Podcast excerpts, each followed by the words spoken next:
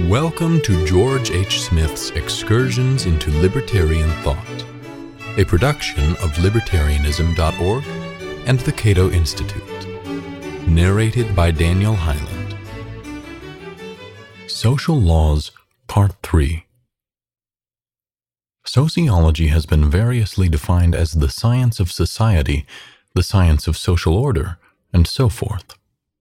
In sociology, perhaps more than in any other discipline, there have been persistent and rancorous debates about how we should understand the meaning of science. Is sociology a science in the same sense that we apply this honorific title to physics and other exact sciences? Can sociologists discover invariable laws that govern social relationships and institutions? Or is sociology merely a science in the weaker sense of a systematic pursuit of knowledge that will enhance our understanding of social phenomena without attempting to explain them in terms of deterministic laws. Since the mid 19th century, there have also been serious disagreements over the subject matter, scope, and method of sociology. Some theorists have presented sociology as a comprehensive discipline that subsumes economics, social psychology, and all other social sciences Moreover, modern sociologists have drawn a seemingly endless string of distinctions between different types of sociology, such as general, analytic, formal, pure, applied, empirical, theoretical, and historical. Such issues have spawned a vast literature in which some critics have challenged the status of sociology as an authentic science with its own subject matter and reliable methods of verification. For example, in Human Understanding, The Collective Use and Evolution of Concepts, Princeton, 1972, page 380, the late Stephen Toulmin, a leading philosopher of science, characterized the social sciences, with the possible exception of economics, as would be disciplines that lack common standards for deciding what constitutes a genuine problem, a valid explanation, or a sound theory, and other elements of a real science. Before proceeding, I wish to distinguish between two kinds of sociologists.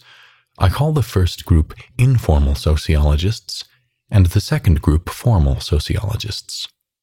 The latter category has nothing to do with the formal sociology practiced by George Simmel and others in his tradition. By informal sociologist, I mean those historians, philosophers, and other intellectuals who have discussed and analyzed social relationships and institutions without regarding themselves as engaged in a specialized form of inquiry with its own distinctive methodology.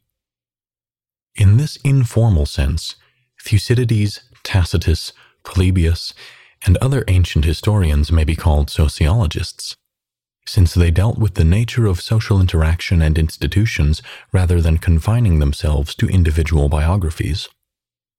Furthermore, we find a good deal of informal sociology in classic works on philosophy and history, including Plato's Republic, Aristotle's Politics, Augustine's City of God, More's Utopia, Machiavelli's Discourses on Livy, Bodin's Six Books of the Commonwealth, Montaigne's Essays, Harrington's Oceana, Hobbes's Leviathan, Locke's Second Treatise of Government, Montesquieu's Spirit of the Laws, Gibbon's Decline and Fall of the Roman Empire, Smith's Wealth of Nations, Paine's Rights of Man, and Burke's Reflections on the Revolution in France.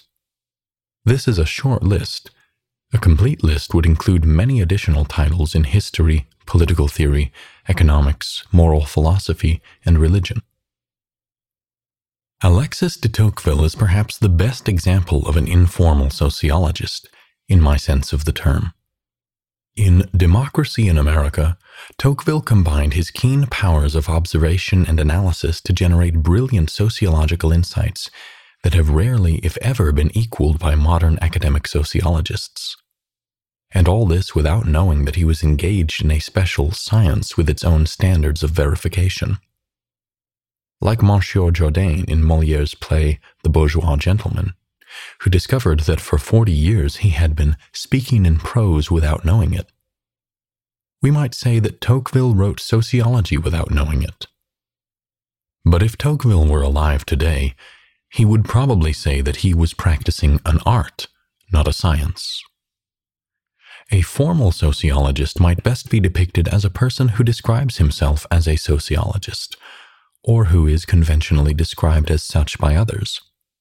Thus, when we hear names like Auguste Comte, Herbert Spencer, Emile Durkheim, William Graham Sumner, Max Weber, Talcott Parsons, and Robert Nisbet, the label most likely to leap to mind is sociologist though other labels, such as philosopher and historian, may not be far behind.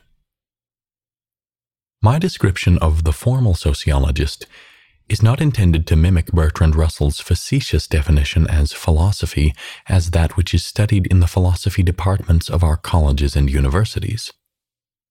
In saying that a formal sociologist is one who is normally identified as such, I am attempting to deal with the tricky problem of origins. In name, sociology is a relatively recent discipline. The word sociology did not appear until 1839 when it was coined by Auguste Comte. So, what's in a name? Quite a bit in this case, for there would be no reason to bestow a new name on a cognitive discipline unless the person doing so wished to endow that discipline with a considerable degree of intellectual autonomy in the course of distinguishing it from other disciplines such as economics. And this was precisely Comte's intention. In addition to providing a name, Comte also wrote extensively on the nature of sociology, its historical evolution, its methodology, its preconditions and future prospects, and its indispensable role in bringing about social reforms. This is not to say that Comte was the first to conceive of a science of society. That project had been bandied about during the 18th century by Condorcet and other philosophes, and Comte's mentor, Saint Simon, used the labels social physics and positive philosophy to describe basically the same idea. What earned Comte a place in history was his effort to formalize this previously ill defined notion and to present sociology as the master social science that represents the pinnacle of man's intellectual development. As noted above, informal sociology has been part of the Western intellectual landscape since the days of ancient Greece. Classical liberals during the 17th and 18th centuries produced a considerable amount of informal sociology, as we see in their discussions of liberty, power, and government. Common themes in this libertarian sociological tradition included the tendency of power to corrupt, the social conditions that generate revolutions, the social and political factors that undermine free republics, the influence of intellectual freedom on social unity, the respective roles of reason and religion in maintaining liberty, the relationship between foreign commerce and peace, the social effects of the division of labor, the effects of luxury on a free people, institutional checks on the centralization and abuse of power, the social conditions of progress, the relationship between education and freedom, the nature and causes of wealth, the impact of self interested behavior on social order, and the spontaneous development of social institutions. With some exceptions, most notably Herbert Spencer, the most valuable and enduring sociological insights about individual freedom were made by practitioners of informal rather than formal sociology. Montesquieu, whose eccentric book Spirit of the Laws, 1748, is often praised as a seminal work in the history of sociology, is a case in point. Montesquieu opens his masterpiece with a brief discussion titled On Laws in General, in which he maintains that all beings have their laws. Natural laws, broadly conceived, express the necessary relations deriving from the nature of things and they apply as much to the relationships among intelligent beings as they do to the physical world. But shortly after announcing what might appear to be a positivistic quest for social laws that govern human beings with the same constancy that Newton's law of gravitation governs the world of matter, Montesquieu adds some commonsensical qualifications that would later elude practitioners of positivistic sociology. He notes that the laws applicable to man as a rational and moral agent are not the same kind of invariable laws that govern man as a physical being. Man is a fallible being with limited knowledge, a being under the sway of strong emotions and impulses that will sometimes cause him to act contrary to what he knows to be right. In the final analysis, man must guide himself. One of the most compelling defenses of viewing sociology as an authentic science appears in Herbert Spencer's book, The Study of Sociology, 1873, a classic in its field. As the distinguished anthropologist Robert J. Carneiro wrote in Herbert Spencer as an Anthropologist, the study of sociology proved to be one of Spencer's most successful and influential books.